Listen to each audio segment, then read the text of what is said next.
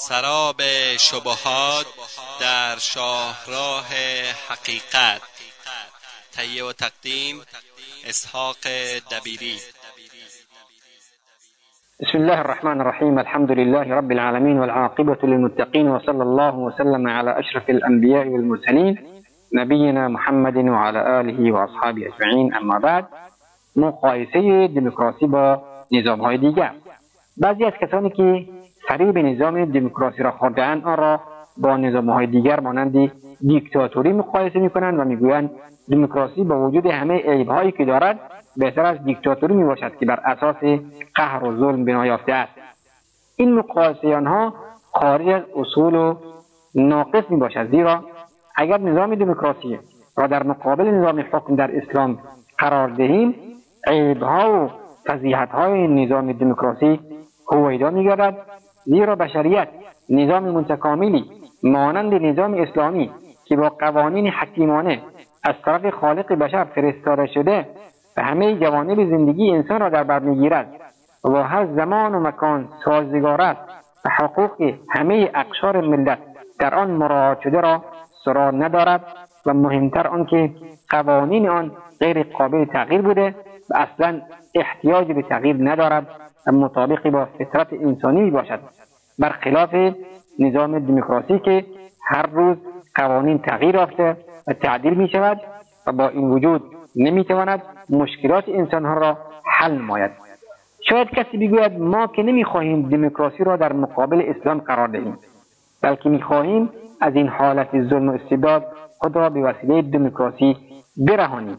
بنا می‌گوییم اگر واقعا در آنچه می‌گویید صادق هستید پس چرا به خود زحمت داده و از آن سوی اقیانوس ها نظام ناقص دموکراسی را وارد می‌کنید و چرا نظام کامل و عادل اسلامی را پیاده نمی‌کنید؟ مگر نه اینکه مسلمانید و به کامل و شامل بودن دین مبین اسلام اعتقاد دارید؟ مگر این اسلام نبود که بهترین و کاملترین نظام حکم در تاریخ بشریت را به طور عملی به اجرا درآورد؟ در حالی که بسیاری از قوانین دموکراسی از روی ورق در عمل پیاده نشده است. یا اسلام یا دموکراسی. وقتی که ما از دیدگاه شرع مقدس اسلام نظام دموکراسی را رد می‌کنیم چنان تصور نشود که گویا مخالفان دموکراسی در پی اهدار حقوق ملتها و طرفدار ظلم و استبدادند.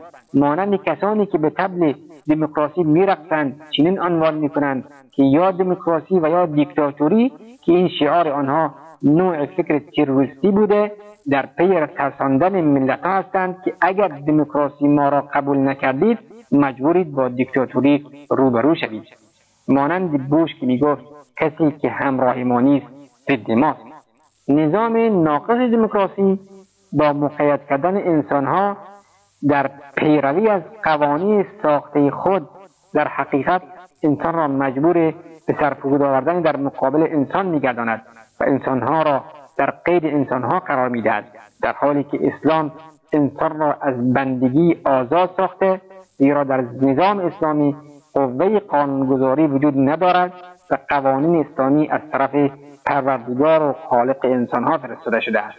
در سایه اسلام است که انسان احساس آزادی می کند زیرا تابع قوانینی گردیده که خالق و رازق او آن را وضع نموده است. حتی اگر در جایی نص صریح نیامده باشد بنا بر رأی اکثریت تصمیم گرفته نمی شود بلکه در پرتوی قرآن و سنت و اقوال سلف صالح از طرف علما و فقها تصمیم گرفته می شود. برعکس نظام دموکراسی که در آن انسانها بنده پارلمان و اعضای آن می باشند هرچه آنها به نام قانون وضع نمودند باید بدون چون و چرا قبول گردد. و این است ارمغان دموکراسی که انسانها را از بندگی نظامهای دیکتاتوری و استبدادی میرهاند به بندگی پارلمان و احزاب در میآورد آری دموکرات ها با قرار دادن قوه قانونگذاری یعنی پارلمان در دست بشر مرتکب تقیان و عصیان شدهاند در حالی که قانونگذار واقعی ذات مقدس الهی جل جلاله است. در نظام دموکراسی قوه قضاییه مأمور اجرای قوانین پارلمان و قوانین اساسی می باشد در حالی که در نظام اسلامی قوه قضاییه دستگاه مستقلی است که هیچ کس نمی‌تواند در آن مداخله کند بلکه هیچ فردی حق مداخله در حکم قضایی را ندارد حتی اگر حاکم و امیر و یا رئیس هم باشد بلکه همه در مقابل محکمه و قضاوت مساوی هم زیرا خداوند متعال میفرماید. فحکم بین الناس بالحق. پس در میان مردم به حق داوری کن و حق را من و شما یا پارلمان و شورای ملی نمی‌تواند تشخیص جهد بلکه خداوند میفرماید الحق من ربك فلا تكونن من الممترین. حق از جانب پروردگار است پس هرگز جز شک و تردید کنندگان نباش رد شبهات در مورد دموکراسی و اسلام. بعضی شبه ها و اباطیل کسانی که دموکراسی را جایز می‌دانند. خداوند میفرماید فأما الذين في قلوبهم زيغ فيتبعون ما تشابه منه ابتغاء الفتنة وابتغاء تأویله اما کسانی که در دل ایشان انحراف و کجیف برای فتنه دویی به دنبال متشابهات میافتند. پروردگار در این آیات حال کسانی را بیان میدارد که برداشت غیرت خود از شریعت را حجت قرار داده و در اعمال خلاف شرع خود آن را دلیل می‌گیرند و در باب دموکراسی نیز ادعی برای توجیه اعمال خود به دامن شبهات چنگ زده و دلایلی را از ابلیس علیه لعنت الله برای خود برگزیدند که به شکل مختصر به توضیح آن می‌پردازیم. شبه اول. عملکرد یوسف علیه السلام نزد پادشاه مصر. این استدلال استدلال کسانی است که همکاری با کفار و شرکت در نظام های کفری از جمله نظام های دموکراسی را جایز شمردند نخست به آنها می‌گوییم این استدلال اساسا اشتباه است زیرا یوسف علیه السلام در حکومت کفری وظیفه را قبول کرد نه اینکه در اشغال کشور اسلامی با کفار همکاری نموده باشد. و یا در حکومت دست نشانده کفار برای خدمت به اهداف آنها وظیفه را قبول نموده باشد یا از طریق دموکراسی به قدرت رسیده باشد. ثانیا شرکت در مجالس شرکی که بر دینی غیر از دین خداوند مانند دموکراسی در آن قانونگذاری حلال کردن و حرام کردن حق ملت است نه حق خداوند یگانه اصولا حرام و ناجایز است. خداوند میفرماید ومن يبتغي غير الإسلام دينا فلن يقبل منه وهو في الآخرة من الخاسرين. و آنکه دینی را غیر از اسلام بپذیرد هرگز از او قبول نمی شود و او در آخرت از زیانکاران است. آیا گمان می‌کنید یوسف علیه السلام این پیامبر بزرگ الهی دینی غیر از دین خداوند و ملتی غیر از ملت پدران موحدش را برگزید؟ در حالی که او به سراحت در هنگام ضعف و ناتوانی اعلان می‌کند. إني تركت ملة قوم لا يؤمنون بالله وهم بالآخرة هم كافرون واتبعت ملة آبائي إبراهيم وإسحاق ويعقوب ما كان لنا أن نشرك بالله من شيء من کردم دین قومم را که به پروردگار ایمان ندارند و آنها به آخرت کافرند و پیروی کردند دین پدران خویش ابراهیم و اسحاق و یعقوب را. بر ما نسازد که چیزی را شریک پروردگار کنید. ای کسانی که به عمل یوسف علیه السلام استدلال می‌کنید آیا نمی‌دانید که وزارت سلطه اجرایی و تنفیذی است و پارلمان سلطه تشریعی و قانونگذاری پس استدلال به قصه یوسف علیه السلام جهت جایز شمردن همکاری با کفار و شرکت در پارلمان ها بی اساس است. زیرا یوسف علیه السلام هرگز نظام موجود را بر حق نشمرد هرگز برای حفظ آن سوگند وفاداری یاد نکرد. پس به کدام عمل کرد یوسف؟ یوسف صدیق علیه السلام در جایز شمردن اخذ مناسب کفری و همکاری با کفار استدلال صورت می‌گیرد. کسی نبی الله ابن نبی الله ابن نبی الله خلیل الرحمن علیه السلام را به چیزی از این قبیل متهم می کند بدون شک از خارج شدنش از دین اسلام هیچ شکی وجود ندارد زیرا خداوند متعال میفرماید ولقد بعثنا في كل أمة رسولا أن اعبدوا الله واجتنبوا الطاغوت. ما میان هر ملتی پیامبری را فرستاده ایم که خدا را بپرستید و از طاغوت یعنی شیطان و بوتان و ستمگران و مشرکان و غیره دوری کنید. این حال یوسف علیه السلام و سایر پیامبران الهی است که هرگز به طاغوت سر تسلیم خم نکردند. ثانیا یوسف علیه السلام به تمکین پروردگار عزوجل کرسی وزارت را اشغال می کند چنان که خداوند میفرماید وكذلك مكنا لیوسف فی الارض.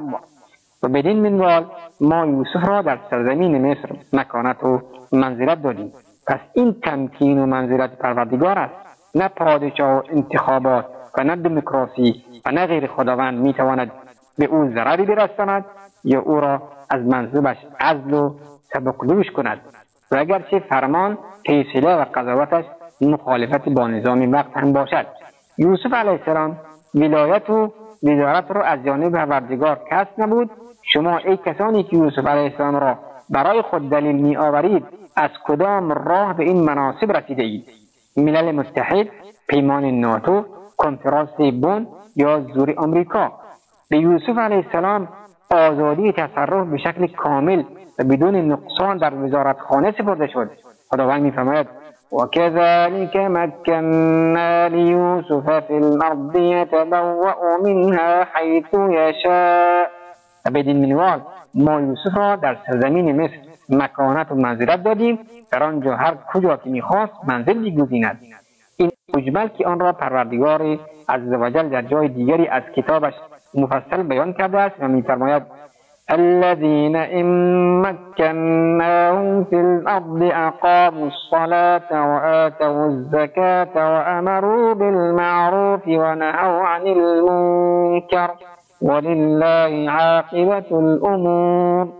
آنان کسانی هستند که هرگاه در زمین اینشان را قدرت بخشیم نماز را برپا میدارند زکات را می‌پردازند امر به معروف و نهی از منکر می‌کنند و سرانجام همه کارها به خدا برمیگردد و بدون شک که عمل یوسف علیه السلام هدف از تمکین بخشیدن به ایشان نشر و پخش دین اسلام و دعوت به توحید است که از اصول دعوت یوسف و پدرانش علیه السلام می باشد و یوسف علیه السلام برای یک لحظه هم از آن غافل نبوده حتی در زندان. آنگاه که به دو رفیقش فرمود يا صاحبي السجن أرباب متفرقون خير أم الله الواحد القهار. ما تعبدون من دونه إلا أسماء سميتموها أنتم وآباؤكم. ما أنزل الله بها من سلطان. إن الحكم إلا لله أمر ألا تعبدوا إلا إياه. ذلك الدين القيم ولكن أكثر الناس لا يعلمون. ای دوستان زندان من آیا خدایان پراکنده بهترند یا خدای یگانه قهار؟ این معبودانی را که غیر از خدا میپرستید چیزی جز اسمهایی نیست که شما و پدرانتان آنها را خدا نامیده اید خداوند حجت برهان برای آنها نازل نکرده است. حکم از آن خداست و بس الله دستور داده که جز او را نپرستید. این است دین راست و ثابتی ولی بیشتر مردم نمی‌دانند. بدون شک مهمترین مسئله نزد یوسف علیه السلام دین خدا و حکم به آن بود. در هر حال نه اعتراض کننده نه محاسب و نه رقابت کننده ای به تصرفاتش وجود داشت. پس آیا امروز این حالت در وزارتخانه های تاغوتیان تصور می شود یا اینکه همه همه صلاحیات دروغین است؟ و یا اینکه اگر وزیری به دمش بازی کرد یا مخالفتی یا خروج از خط رئیس و نظام از او پدیدار گشت به همان حال باقی میماند. از ردهای در هم کوبنده این شبه این است که عدهای از مفسران ذکر نمودند که پادشاه مصر اسلام آورد. و این روایت از مجاهد رحمه الله شاگرد عبدالله عباس است. و این قول استناد به این قصه را از اساس برهم می‌زند. هنگامی که این را درک کردیم که اشغال کرسی وزارت از طرف یوسف علیه السلام نه مخالفی با توحید بود و نه مخالفی با ملت ابراهیم علیه السلام چنانکه حال اشغال کنندگان وزارت در این زمان است. اگر فرض کنیم که پادشاه مصر و کفرش با ایمان پس مسئله متولی شدن یوسف علیه السلام مسئله فرعی است که در اصل دین در آن اشکالی نیست. و چنان که قبلا ثابت شد که از یوسف علیه السلام نه کفری سر زد و نه شرکی. و نه کافران را به دوستی گرفت و نه قانون گذاری کرد بلکه به توحید امر کرد و از شرک نهی فرمود و پروردگار درباره احکام فرعی میفرماید لكل جعلنا منكم شرعة ومنهاجا برای هر گروهی از شما شریعتی و راهی را مقرر ساختیم. پس شریعت انبیا در احکام فرعی متنوع بوده اما در باب توحید یکی پیامبر صلی الله علیه و آله و سلم فرمودند ما گروه پیامبران برادران از مادران مختلفیم دین ما یکی به این معنا که برادرانی از مادران مختلف و یک پدر هستیم. به این اشاره است به اتفاق در اصل توحید و تنوع در فروع شریعت و احکام آن. شاید چیزی در باب احکام در شریعت قبل از ما حرام باشد سپس برای ما مانند غنیمت حلال گردد و شاید هم عکس این مسئله رخ دهد و یا امر دشواری باشد و بر ما تخفیف یابد. فلهذا هر شرعی در شریعت قبل از ما شرعی برای ما نیست. خصوصا هنگامی که دلیلی از شریعت ما با آن در تعارض باشد. و آنچه برای یوسف علیه السلام مشروع بود در شریعت ما دلیل مخالف و تحریم آن وارد و منسوخ گردیده است. برای کسی که در جستجوی هدایت باشد این دلیل کافی است. اما کسی که تکبر و غرور و ها و گفتار مردم را بر دلایل و براهین آشکار مقدم میشمارد اگر کوها در جلوی چشمش از هم بپاشد به هدایت نمی‌رسد.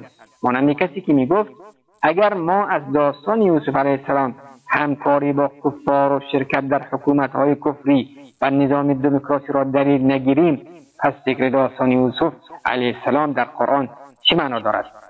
آیا این اساطیر الاولین نمی شود به او امثالش می‌گوییم.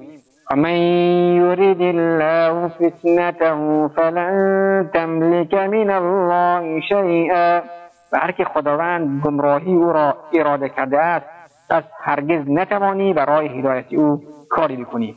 آری این همه پند و های داستان یوسف علیه السلام را رها کرده و به دنبال یک شبهه خود سرگردانند. در آخر این بحث به آنان که به داستان یوسف علیه السلام استدلال می‌کنند می‌گوییم شما هم می‌توانید فکر کنید که در دوران فرعون زندگی می‌کنید و هنوز قرآن کریم و سنت رسول الله صلی الله علیه و آله و سلم به شما نرسیده است. شنوندگان عزیز وقتی برنامه ما تا همین جا به پایان رسد تا هفته آینده شما را به خداوندی بزرگ میسپاریم. والله اعلم و صلی الله وسلم علی نبینا محمد و آله و صحبه وسلم السلام علیکم و رحمت الله و برکاته.